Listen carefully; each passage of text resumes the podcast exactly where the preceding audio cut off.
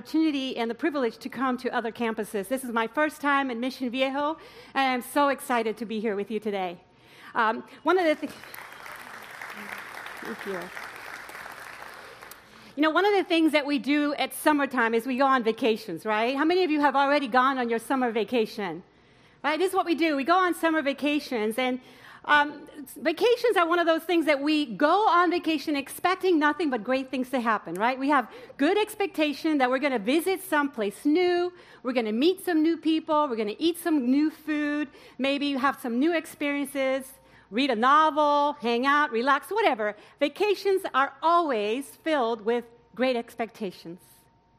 And we always want to come back with great stories of a wonderful time during our vacation time. But sometimes they don't quite work out that way, do they? In fact, I had such a vacation uh, years ago when my three children were small. We went on a camping trip. We couldn't afford to do much, so we decided we're going to drive from Orange County to Santa Cruz uh, along Highway 101, camping along the way. Our three children, my husband and I, we packed in our car with all our stuff. You know, when you have three little kids, it's a lot of stuff, right? And we're packing it. We ran out of room. We packed some stuff on top of the Jeep, and we head off to our adventure camping trip. All was good until we got to Santa Barbara. In Santa Barbara, on the 101 freeway, our beach chairs flew off the top of the Jeep. And we were crazy enough to stop and try to collect these wheelchairs on the 101 freeway. Yes, we got them and we survived. And we thought, all right, that's going to be a really good story. We'll tell when we get home. Our vacation now can start. Well, it only got worse. In fact, I'm not going to tell you the whole story, but by the time this vacation was over, it was one week. This is what happened. My son fell off a skateboard and had a concussion. That night, we were trying to keep him awake because, you know, you're not supposed to let him fall asleep. And a storm hit. We were camping by the beach, and there's sand smacking our little tent. And all we could do is keep him awake and keep the tent from collapsing on us all night long. We managed to survive that. The next morning, we go on a little bike ride, and my youngest daughter, about two and a half at that time, her foot got stuck on the wheel and she sprained her ankle. That wasn't fun, so we decided, forget the bikes, we're to go on a walk. And my daughter walks through poison ivy and gets a whole nasty rash. We decided to head back home because things were not going so good. And along the way, we stopped because when you have three kids in the car, you have to stop. You know what I'm saying? And we decided to go on a little walk along the trees. And we step on a tree, and all sorts of bees come out, and all of us got stung. I know, I know. You don't know me, and you think I'm making this up. I'm not making this up. This was a real vacation. This really happened, and it doesn't stop there. On our next camping spot, we got chased by wild chickens. I didn't even know there were wild chickens in California. And then we stopped along the highway, by now completely defeated from this vacation. We saw some seals along the way, and I think they're walrus, the other ones are really ugly. And we decided to come by and look at them close up. Well, that's a really bad idea because they came after us. All right, listen, we came back from that vacation, and people were going, What happened to your kids? The beauty of those vacations that although they can go bad, and whoa, that one went bad, it went so bad I had to write it all down is that we can go home, go back to our routines, and all is back to normal. Now I have this great story to tell, right? Vacations can be that way, but life is not. Sometimes in life, things go bad, things go wrong, surprises hit us, challenges hit us, and we may or may not be able to recover from that experience, right? Sometimes we find ourselves, well, we don't know the way forward and there is no way back, and we don't know what to do. In those moments, in those moments, we usually ask ourselves, Where's God? Is He going to watch over us? Does He care? You know, on this series, we have a passage that we have been using as our anchor passage. Out of Psalm 32 is a promise that God Himself makes to each one of us today. Listen to the words out of Psalm 32, verse 8. The Lord says, I will guide you along the best pathway for your life.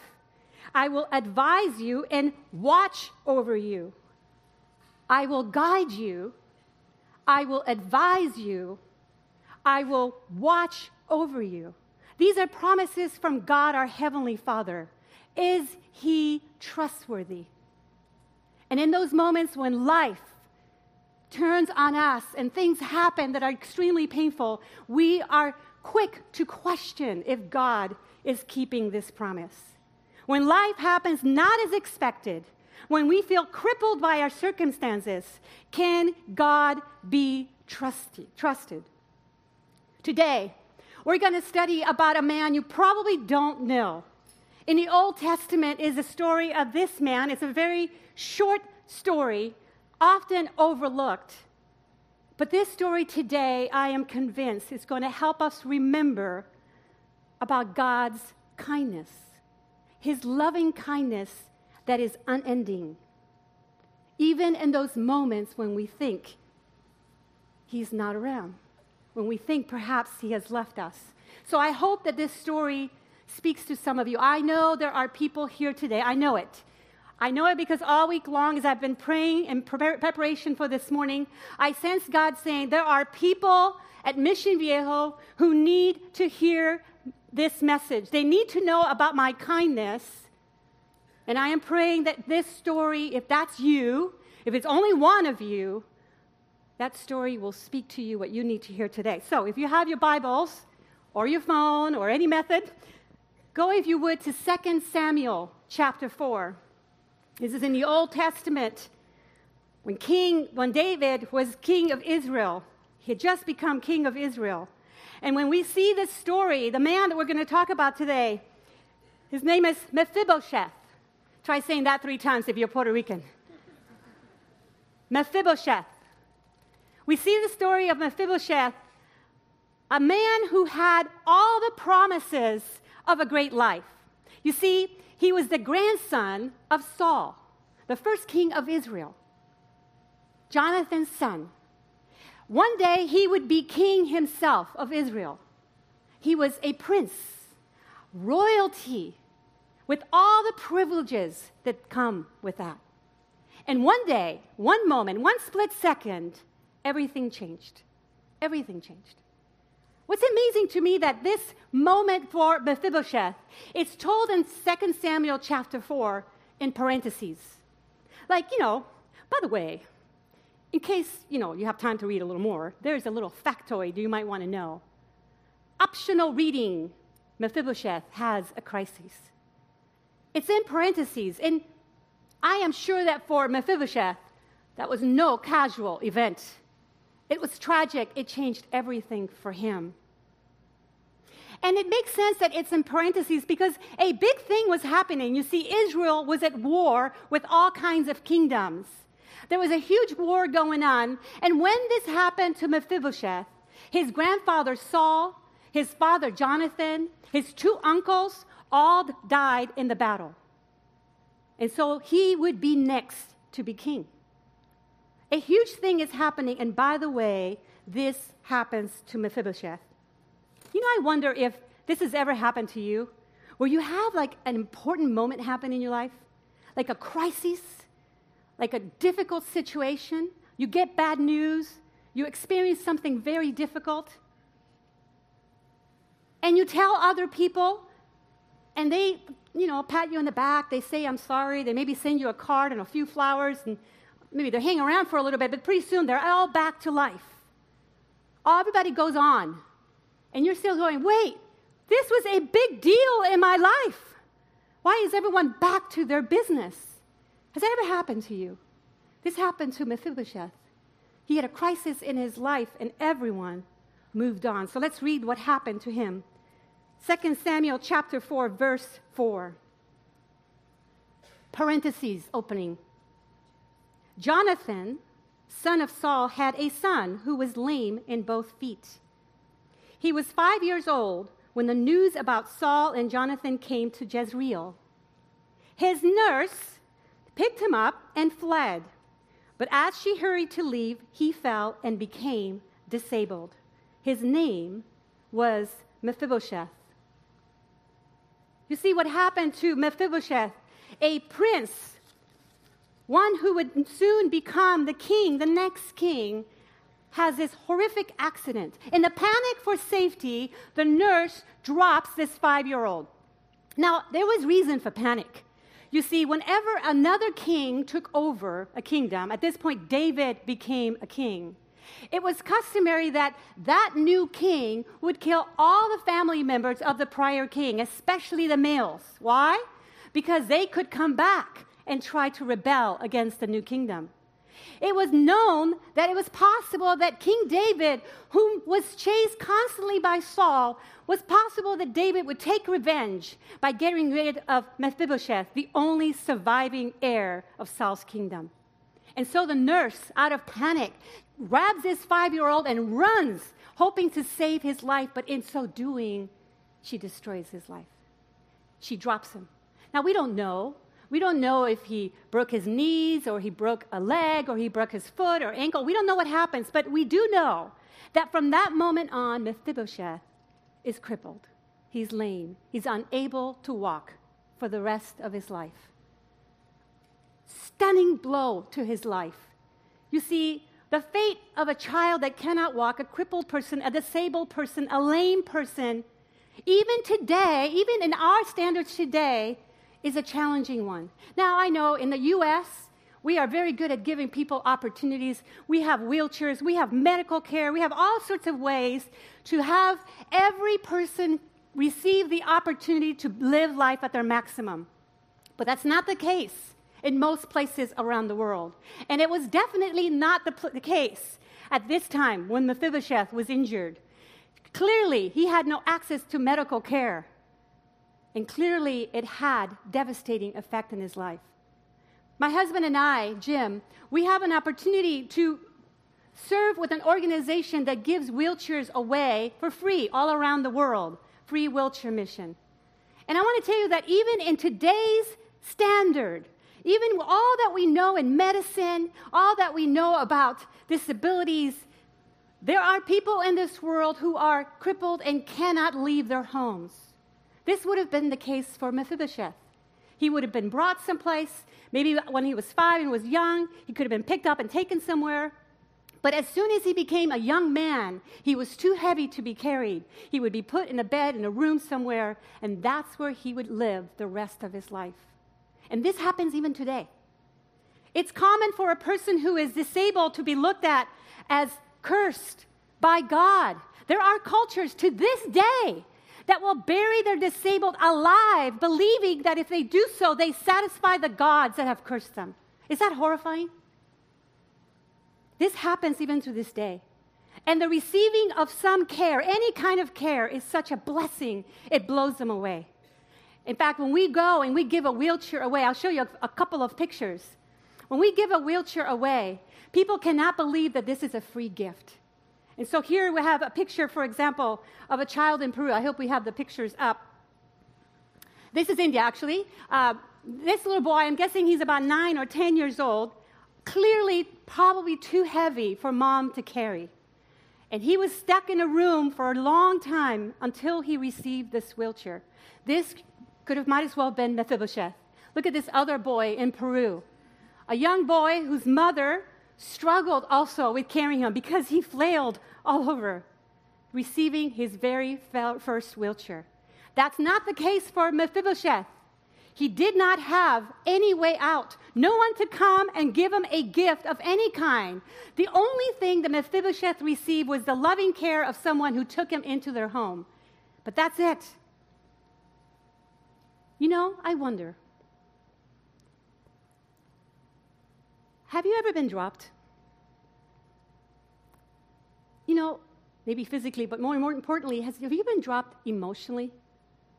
Like someone took something from you, someone hurt you, someone abused you, someone hurt you deeply. Have you ever been dropped? I was dropped. I'm one of seven children, grew up in Puerto Rico. I'm number six. When my mother became pregnant with our youngest, our dad left. I wasn't even a year old. And he never came back. I saw him maybe eight times until he passed away. I never had a father. And that had a lasting impact in me. I struggle with it every time we celebrate Father's Day. I struggle when I go to a wedding and I see a beautiful bride being held by her father all the way down to her husband. It left a hole in me. Made me see men differently, women differently, see myself differently. I didn't even get to go to his funeral because his family said it was a private event. I've been dropped. Have you been dropped? But I've also dropped others. I'm like the nurse who, in my own life panic and my own attempt to survive and do the best I can, I have dropped others. I don't have time to tell you my whole testimony. Maybe Jeff will invite me back one day and I will. But suffice to say that in my life, I'm 52 years old. There it is. I've dropped others. I've been divorced twice. You know that camping trip? That was with my prior husband. I've made some huge mistakes. I've hurt people. I've hurt my children. And I still sometimes drop people, even though I do it unintentionally. Have you dropped someone else? Doesn't it hurt? Doesn't it hurt to be dropped? Doesn't it pain to drop someone else? Both hurt. One may leave a deep sadness, a hole in our heart. The other leaves shame and guilt and regret. But nevertheless, being dropped or dropping someone else hurts. It hurts. We can't pretend that it doesn't. And in those moments when we are most hurting, we wonder does God really care? Does he care? God, do you care? Anyone else cry this cry out from your heart? Do you see my dilemma? Oh God, do you care? He does. He does. He does care. He cares very much about your pain, about your sorrow, about the void that's in your heart about the guilt and the shame and the regret. He cares. He watches over every single one of us. And today, this story, this story of Mephibosheth, it's a beautiful story of God's kindness towards us. He has nothing but unending kindness for us. Even though we may not see it, even though we may feel like He's not there, He's not doing things the way we want. He cares, He wants to give us His unending kindness. And so, as we read the story of Mephibosheth, we're going to see that God's kindness, His grace, His love, His care for us is well beyond our expectation.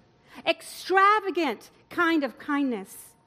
And in this story that we're going to read, we're going to see David showing kindness to Mephibosheth, even though he didn't have to.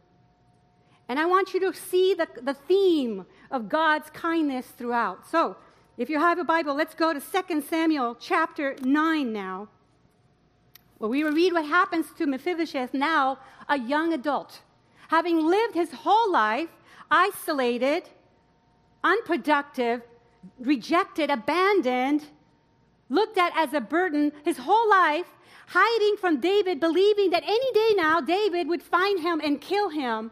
Finally, Mephibosheth receives the kindness he was seeking. So let me read this story for us. I'm going to read it through.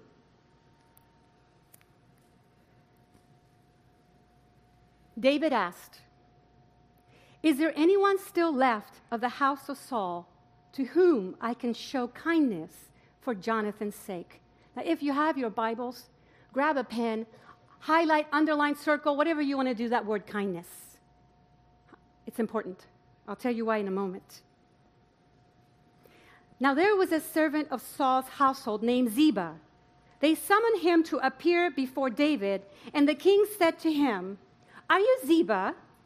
At your service, he replied. The king asked, Is there no one still alive from the house of Saul to whom I can show kindness? Ziba answered the king, There is still a son of Jonathan. He is lame at both feet. By the way, did you see God's kindness? Underlight, highlight, do something to that. It's important, and I'll tell you why.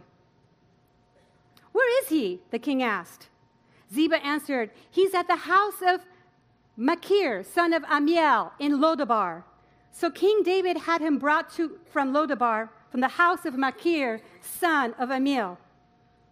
When Mephibosheth, son of Jonathan, the son of Saul, came to David, he bowed down to pay him honor. David said, Mephibosheth, at your service, he replied.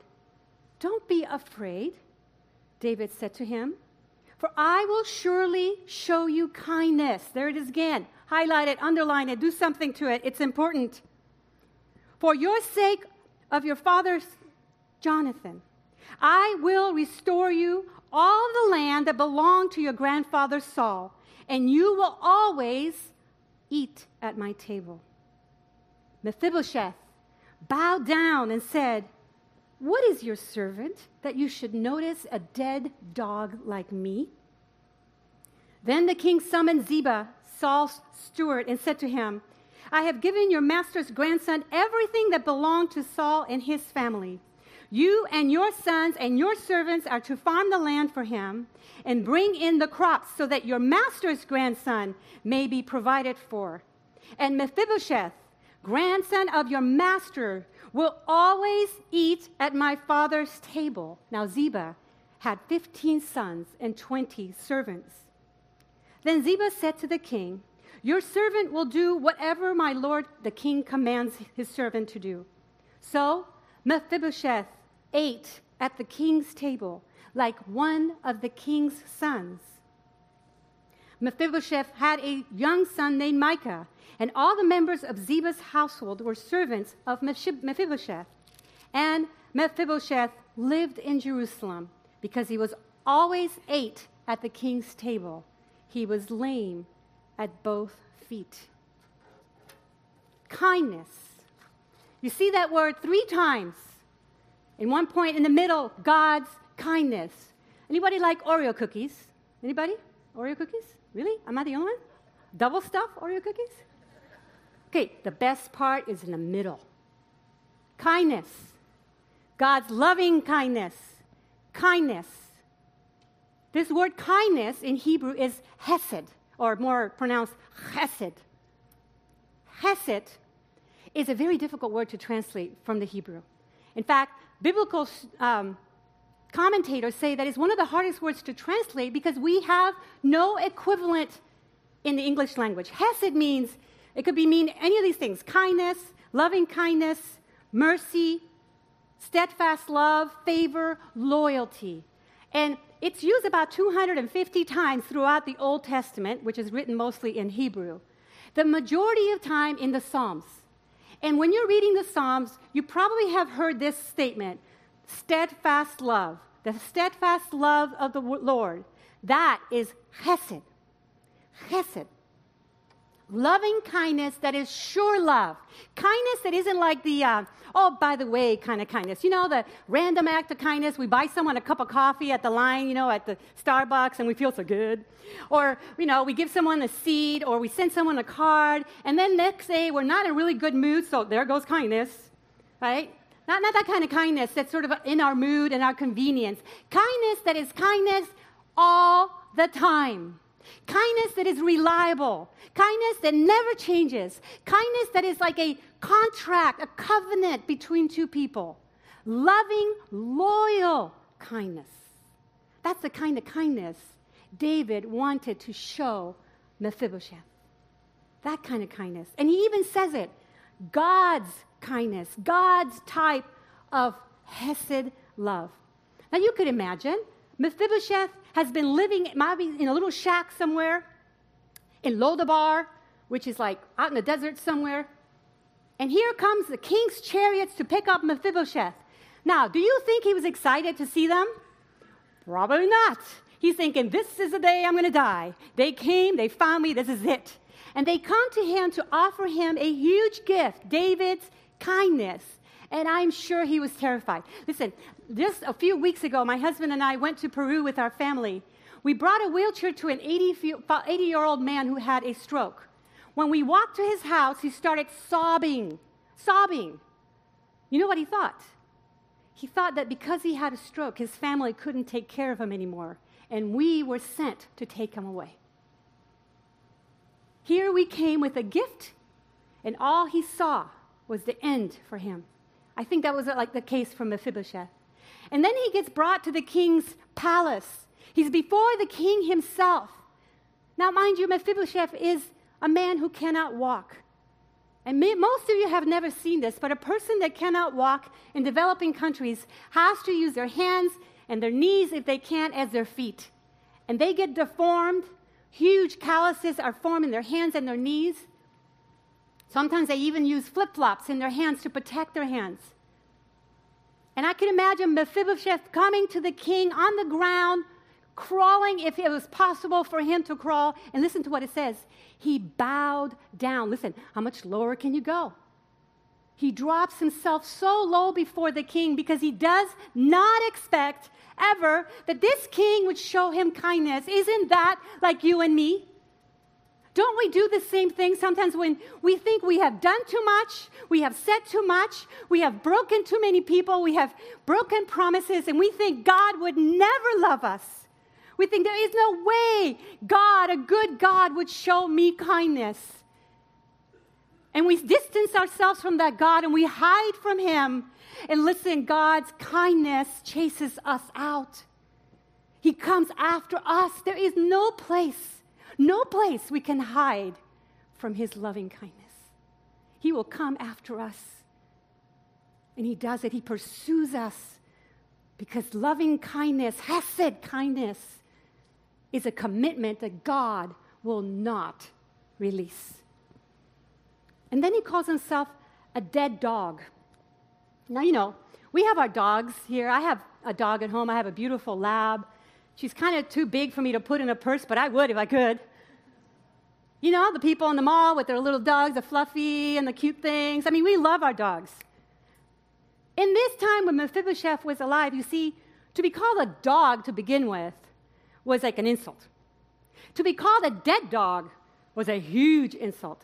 Mephibosheth's self esteem is so low, he calls himself a dead dog. How can you have compassion on me?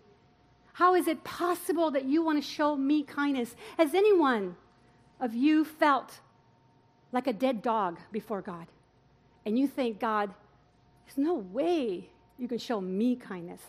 Are you the kind that says, listen, I came to church today, but I think the building is going to collapse? Because I, there is no way. I've gone too far. I've done too much. I'm beyond hope. I've only one place to go, and it's hot there. Because that's what you believe about yourself. That's what Mephibosheth believed about himself. But that was not what the King David believed about him. And it is not what God believes about you. He looks at you, He wants to give you loving kindness. And He provides for Mephibosheth everything that he needs. His loving kindness is extravagant. He gives him all of Saul's properties. He made Mephibosheth richer than himself. And then, because Mephibosheth is disabled, he gives him a whole team to help him accomplish the work. So now he is provided for the rest of his life. And I know there were people who said, You shouldn't do this, David. Don't you understand? You're making him richer, more powerful. He could come back and take the kingdom. But David didn't listen to those things. I wonder, are there naysayers in your life that say, Oh no, you can't do that. You can't oh, you can't serve at the church. Oh, you can't preach. I've heard that one because you see, I've broken God's law. I've sinned. And there's people who say, well, you shouldn't be a preacher. That's, too, that's just too much kindness from God. That's not possible. Has that happened to you? Are there naysayers who say, you can't, you can't? David says, no, I'm going to do it. I'm going to show this kindness. And God wants to show you that kind of kindness. Four times, four times in this story, we're told that Mephibosheth is invited to eat at the king's table. Four times. You know, that is a very important place. a place of honor, a place where he would hear everything that was happening in the kingdom. Perhaps the most dangerous place for King David to place Mephibosheth, right there, right close to him. That's how God wants us. You see, He wants us that close. He wants us at His table. He wants to dine with us. He wants to share with us His strategy. He wants us to work with Him. He wants to use us for His purposes. No matter your past, no matter the people you've dropped, if you ask for forgiveness, He is quick to give it. And He is quick to bring you into His table for His work. And so we are all invited to the king's table, and none of us deserve to be there. Not one of us. Romans tells us 323 says this all have sinned and have fallen short of the glory of God. Every one of us have fallen short of the privilege of being at the king's table, but his loving kindness translated into the Greek language, grace, we see it as grace in the New Testament. His grace is such that he invites us to his table. Look what it says in Revelations. Here I am. I stand at the door and I knock. If anyone hears my voice and opens the door, I will come in and eat with that person and they with me. To the one who is victorious, I will give the right to sit with me on my throne, just as I was victorious and sat down with my Father on his throne. You see, we're invited to the table.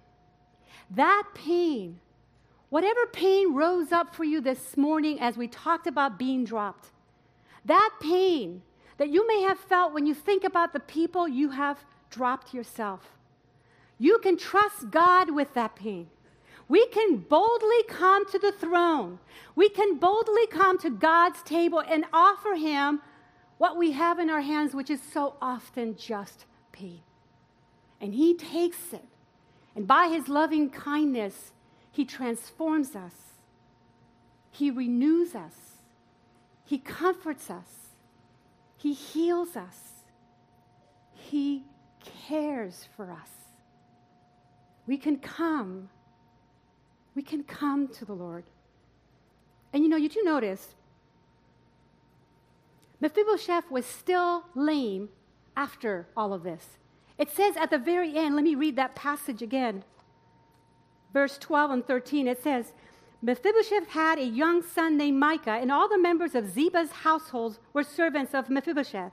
And Mephibosheth lived in Jerusalem because he always ate at the king's table. And now, by the way, he was lame at both feet.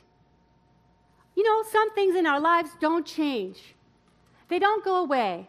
I've been divorced twice. My son is I had him with my first husband. He's experienced two divorces. Do you think that has consequences? Absolutely, it has consequences. And those consequences don't go away. There are consequences for our actions, there are consequences for the actions of others in our lives. Reality is reality. We can't hide it. If you were abused, that happened. It was real. You can't just go, I'm a Christian now. I'm going to cover it. Doesn't matter anymore. Love Jesus. That's just a lie. It happened. It matters. But we don't have to live under that. We don't have to live under that pain. We don't have to live in condemnation. We are made free. We are invited to the king's table, even though with us come all the consequences. We now live in those consequences, in that reality, with an ad- additional reality upon us, and that is that despite all that, despite all that, we are still enriched by God's loving kindness. You see, we come to the table receiving everything that we need. We come to the table with this in mind. It matters more to us what God and Jesus has done for us than what others have done to us. I got to say that again. You guys are sleeping on me. right. It matters more what God and Jesus have done for us than what others have done to us. Do you see how it changes our perspective at the king's table? We now focus our eyes on the source of loving kindness that never, ever, ever, ever goes away. Eternal, forever loving kindness. And now we focus differently, you know? It was 51 years ago that my father left. Should I be living in the pity of that? Should I be angry? No. When I became a believer 12 years ago, it took time, it was a journey, but I forgave my father. And at the king's table, I embrace my heavenly father. And though my earthly father let me down, my heavenly father never will. I don't know how you were dropped, but I know this at the king's table, at the king's table, God will restore that. God will fill that hole. God will heal what you need to be healed. You see, God's grace came to us at his son's expense. It was his son who paid the price so that we could receive that extravagant kindness. And it's available to every one of us. So, see, we have two practical ways to respond to today's message. Some of us today simply needed to be reminded that this kindness is available to us, that God has not left us, that regardless of what's happening in your life, He has not forgotten. Do you know the story of Jesus and the disciples? They were on a boat and a storm came. The waves were hitting so bad that the disciples thought they were going to drown. And Jesus, we're told by Mark chapter 4, is at the boat in a corner sleeping on a pillow. Having a good nap. And they're frantic. And they come to Jesus. Peter comes to Jesus says, Teacher, don't you care that I'm drowning? Jesus, we're dying here. We're throwing up the fish and the bread that you gave us a bit ago. Help us, do something. At the king's table, we are reminded, today we are reminded, he's not sleeping, you see. He's not sleeping because he doesn't care. He may not, he may feel as sin. It isn't because he doesn't care. It's because he's not afraid. He's not afraid like you and I are. He knows. He knows what's coming. And he knows that he's all powerful to deal with whatever mountain is before you. Whatever struggle is before you, he can handle it. So maybe all you needed today was to be reminded of that truth. Some of you have never accepted this to be so. Some of you have never said yes to the invitation to come to the table. And today, perhaps, this could be your day where the king comes to your place wherever you are and says, Come, come and eat at my table. You too are invited. Come with your pain, come with your sorrow, come with your shame. I got good stuff to give you instead. I will take those things and I will give you life. I will take the death that's come in your life and I will give you life. I will restore relationships. I will restore your identity. You see, Mephibosheth stayed lame. His handicap did not go away, but David restored his identity. Some of us need our identity restored today. Maybe that's you. And some of us, some of us have said yes to that, but we've forgotten that when we're invited to the table, we are given the opportunity, the honor, the privilege to be inviters of others. That we too now can pursue others and invite them to the king's table. I wonder if someone can come to mind, someone already to whom you need to tell about God's loving, hesed kindness someone who's been searching for it, someone who doesn't believe it's possible for them, someone who's using money and success and cars and women and houses and men and work, all kinds of things trying to find that kindness that no one can give but only God can. Maybe there's a person that you can think of that needs to be invited to the table. Romans 10 tells us this for everyone who calls on the name of the Lord will be saved. And how then can they call on the one they have not believed in? And how can they believe in the one who they have not heard? As it is written, how beautiful are the feet of those who bring good news. And I don't want you to think you have to have it all together to do this. You see, we're all in some way lame and crippled. We all still sin Sometimes we think, I don't want to tell my friends about my faith because then they think I have it all together, and I don't.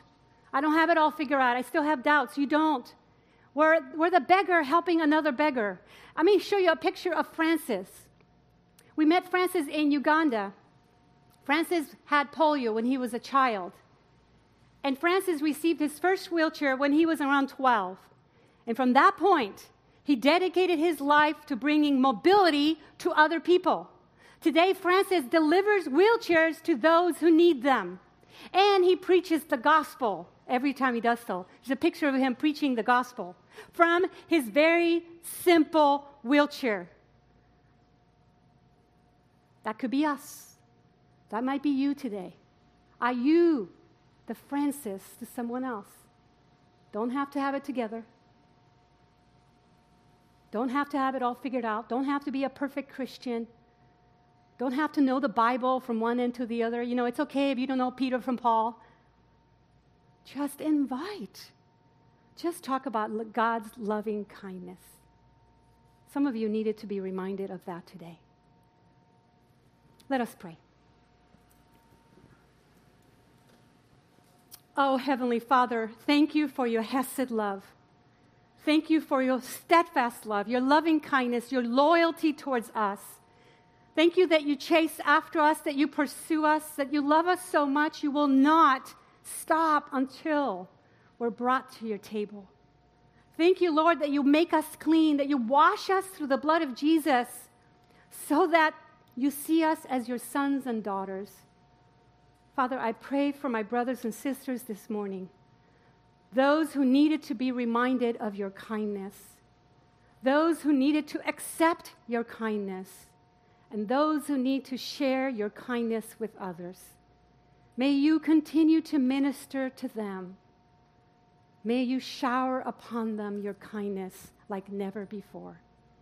And we shall praise you. We shall give all glory to you because you are deserving of it all. We pray this in Jesus' name. Amen.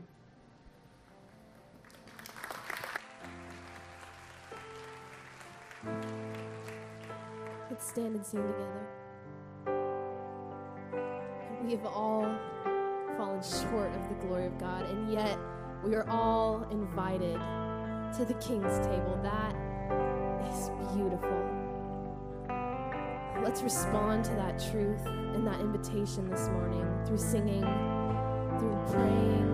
If you need prayer, there's people up in the front that are more than happy to pray for you. Let's sing out together.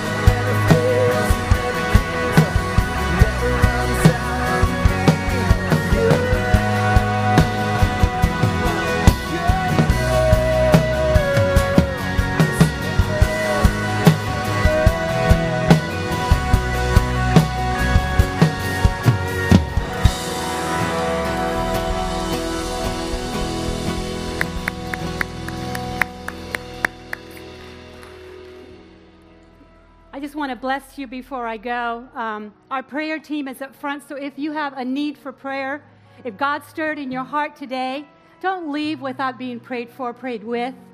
It's a blessing. You know, the, this morning before I preached, I met a sister in the bathroom and I said, Would you please pray for me? Thank you, sister, wherever you are. Don't leave without prayer. It's a powerful thing. Let me pray for you and bless you before you go.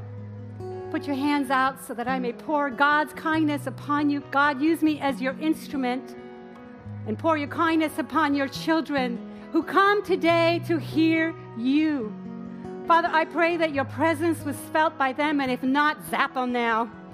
Let them know, Lord, that you never leave them, you're always with them. Father, shower your blessing upon your children. Comfort them where they're needed. Bring healing, bring hope and encouragement. Transform hearts today, Lord, and use every single one of us to spread your good news, the good news of your kindness and your grace, which is extravagant, especially in those times when life happens the way we don't expect it. Thank you, Father, for your presence today and for your kind love. We pray these things in the name of the Father and of the Son and of the Holy Spirit. And all God's people said, Amen. Go in God's grace. We'll see you next week.